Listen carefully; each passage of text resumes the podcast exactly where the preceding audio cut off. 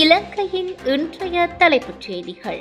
புகையிரத போக்குவரத்து சேவையினை தொடர்ந்து முன்னெடுத்து செல்ல முடியாத நெருக்கடி நிலை ஏற்பட்டுள்ளது. புகையிரத சேவையாளர்களில் பெரும்பாலானோர் கோவிட் வைரஸ் தொற்றுக்குள்ளாகியுள்ளனர். இந்த நிலை தொடர்ந்தால் புகையிரத கோவிட் கொத்தணி ஒன்று தோற்றம் பெறும் என புகையிரத நிலைய அதிபர் சங்கத்தின் செயலாளர் கசுன் சாமர் தெரிவித்துள்ளார். கோவிட் தொற்றால் மாத்திரமின்றி ஏனைய நாட்பட்ட நோய்களால் பாதிக்கப்பட்டவர்களும் எதிர்வரும் வாரங்களில் உயிரிழக்கும் விகிதம் அதிகரிக்கக்கூடும் என்று சுகாதார நிபுணர்கள் எச்சரிக்கை.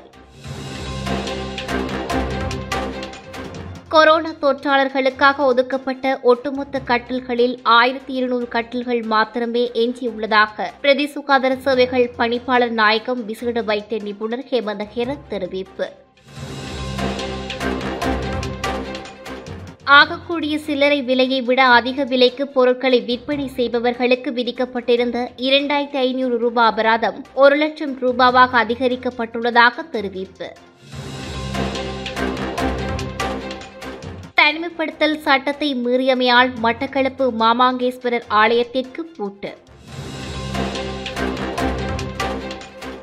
நாட்டை முடக்கினால் அதன் சுமையினை அரசாங்கமும் மக்களுமே எதிர்கொள்ள நேரிடும் என்று துறைமுக அபிவிருத்தி மற்றும் கப்பற்துறை அமைச்சர் ரோஹித் அபே குணவர்த்தன தெரிவிப்பு. டெல்டா வைரஸ் கூறப்படும் வேகத்தை விட நூறு மடங்கு வேகத்தில் சமூகத்துக்குள் பரவி வருவதாக அரச மருந்து கூட்டுத்தாபனத்தின் தலைவர் விசேட மருத்துவ நிபுணர் பிரசன்ன குணசேன தெரிவிப்பு. வீட்டு வேலைக்கு அமர்த்தப்பட்ட பதினாறு வயதான கிஷாலினி உடலில் தீ பரவி உயிரிழந்த விவகாரத்தில் முன்னாள் அமைச்சர் ரிசாத் பதியுதீனையும் போலீஸ் தலைமையகத்தின் கோவிட் நைன்டீன் கட்டுப்பாட்டு பிரிவுக்கு பொறுப்பாக செயற்படும் பிரதான போலீஸ் பரிசோதகர் ஒருவரையும் கைது செய்து நீதிமன்றத்தில் ஆஜர் செய்ய நடவடிக்கை எடுக்கப்பட்டுள்ளதாக நீதிமன்றத்திற்கு அறிவிக்கப்பட்டுள்ளது. ஆசிரியர் சேவையை கட்டாய சேவையாக்கி ஆசிரியர்களின் உரிமைகளை பாதுகாப்பதற்கும் சமூகத்தில் எமக்கான நன்மதிப்பை ஸ்தாபிப்பதற்கும் எமது சம்பள பிரச்சினையை தீர்ப்பதற்கும் அரசாங்கம் விரைந்து செயற்பட வேண்டும் என்று ஸ்ரீலங்கா சுதந்திர ஆசிரியர் சங்கத்தின் பொதுச் செயலாளர் விவானி ஹெட்டிகே அரசாங்கத்திடம் வலியுறுத்தார். கோவிட் தொற்று பரவலை காரணம் காட்டி அரசாங்கம் நாட்டில் ராணுவம் மற்றும் போலீஸ் ஆட்சியை ஸ்தாபிக்க முயற்சிக்கின்றது. சிவில் உடையில் போலீசாரை அனுப்பி அரசியல் செயற்பாட்டாளர்களையும் தொழில் சங்கத்தினரையும் கைது செய்யும் வெள்ளைவான் கலாச்சாரத்திற்கு இடமளிக்கப் போவதில்லை என ஐக்கிய மக்கள் சக்தியின் தேசிய அமைப்பாளர் பாராளுமன்ற உறுப்பினர் திசாத்த நாயக்கோ தெரிவிப்பு. இந்த அரசாங்கம் பொறுப்பேற்று இரண்டு வருடங்கள் கூட பூர்த்தியாகாத நிலையில் அரசாங்கத்தை குறை கூறுவதற்கு இது காலம் அல்ல என ஸ்ரீலங்கா சுதந்திர கட்சியின் பாராளுமன்ற உறுப்பினரான சாந்த பண்டார தெரிவிப்பு. ஆசிரியர் அதிபர்கள் தங்களின் உரிமைக்காகவே போராடுகின்றனர். பிரச்சினைகளுக்கு அரசாங்கம் தீர்வு வழங்காமல் ஆசிரியர்களை மிகவும் கீழ்த்தரமான முறையில் நிந்திப்பது வன்மையாக கண்டிக்கத்தக்கது என ஐக்கிய தேசிய கட்சியின் பொதுச் செயலாளர் ரங்கே பண்டார தெரிவிப்பு.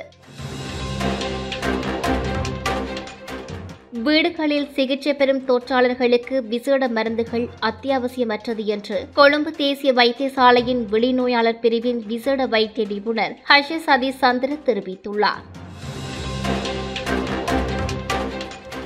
கர்ப்பிணிகளும் பாலூட்டும் தாய்மாரும் தடுப்பூசிகளை பெற்றுக்கொள்வதில் எந்தவித அச்சமும் கொள்ள தேவையில்லை. பிறக்க இருக்கும் சிசுவையும் பிறந்த சிசுவையும் பாதுகாப்பதற்கு இயன்ற அளவு விரைவாக தடுப்பூசியை பெற்றுக்கொள்ள வலியுறுத்துவதாக அரச மருந்தாக்கல் கூட்டுத்தாபனத்தின் தலைவர் விசேட வைத்திய நிபுணர் பிரசன்ன குணசேன தெரிவித்துள்ளார். அத்தியாவசிய உணவுப் பொருட்களின் விலை உயர்வான நாடுகளின் பட்டியலில் இலங்கை ஐந்தாவது இடத்தில் இருப்பதாக பிரிட்டனை தளமாக கொண்டு இயங்கும் சிந்தனை குழுவின் ஆய்வு அறிக்கையில் தெரிவிக்கப்பட்டுள்ளது. ஆசிரியர்கள் மற்றும் அதிபர்களை பணிக்கு அழைப்பதற்கான முடிவை மாற்றியுள்ளதாக கல்வி அமைச்சின் செயலாளர் அனைத்து கல்விசார் அதிகாரிகளுக்கும் கடிதம் மூலம் அறிவுறுத்தியுள்ளார். ஜெனீவா கூட்டத்தொடரின் முதல் நாளிலேயே கவனத்தில் கொள்ளப்பட உள்ள இலங்கை விவகாரம். வதந்திகள் காரணமாக கொழும்பில் அறுபது வயதுக்கு மேற்பட்ட நாற்பதாயிரம் பேர் இதுவரை தடுப்பூசி செலுத்தாமல் உள்ளார்கள் என்று வைத்தியர் பிரசன்ன குணசேன தெரிவித்துள்ளார். ஆசிரியர்கள் கல்வி நடவடிக்கைகளில் இருந்து விலகுவது என்பது பழிவாங்கும் செயற்பாடாகவே கருதப்படும் என்று அமைச்சர் ஜி எல் பீரிஸ் தெரிவிப்பு. கடுமையான பயண கட்டுப்பாடுகள் விரைவில் மீண்டும் விதிக்கப்பட வேண்டும் என்று பொது சுகாதார பரிசோதகர்கள் சங்கம் தெரிவிப்பு. திருகோணமலை துறைமுகம் எண்ணெய் தாங்கிகள் மற்றும் முப்பத்தி மூவாயிரம் ஏக்கர் நிலத்தை அமெரிக்காவுக்கு குத்தகைக்கு கொடுப்பதற்காக அரசாங்கம் அமைச்சரவை பத்திரம் ஒன்றை தாக்கல் செய்துள்ளதாக ஊழல் எதிர்ப்பு குரல் அமைப்பின் ஒருங்கிணைப்பாளர் வசந்த சமரசிங்க தெரிவிப்பு.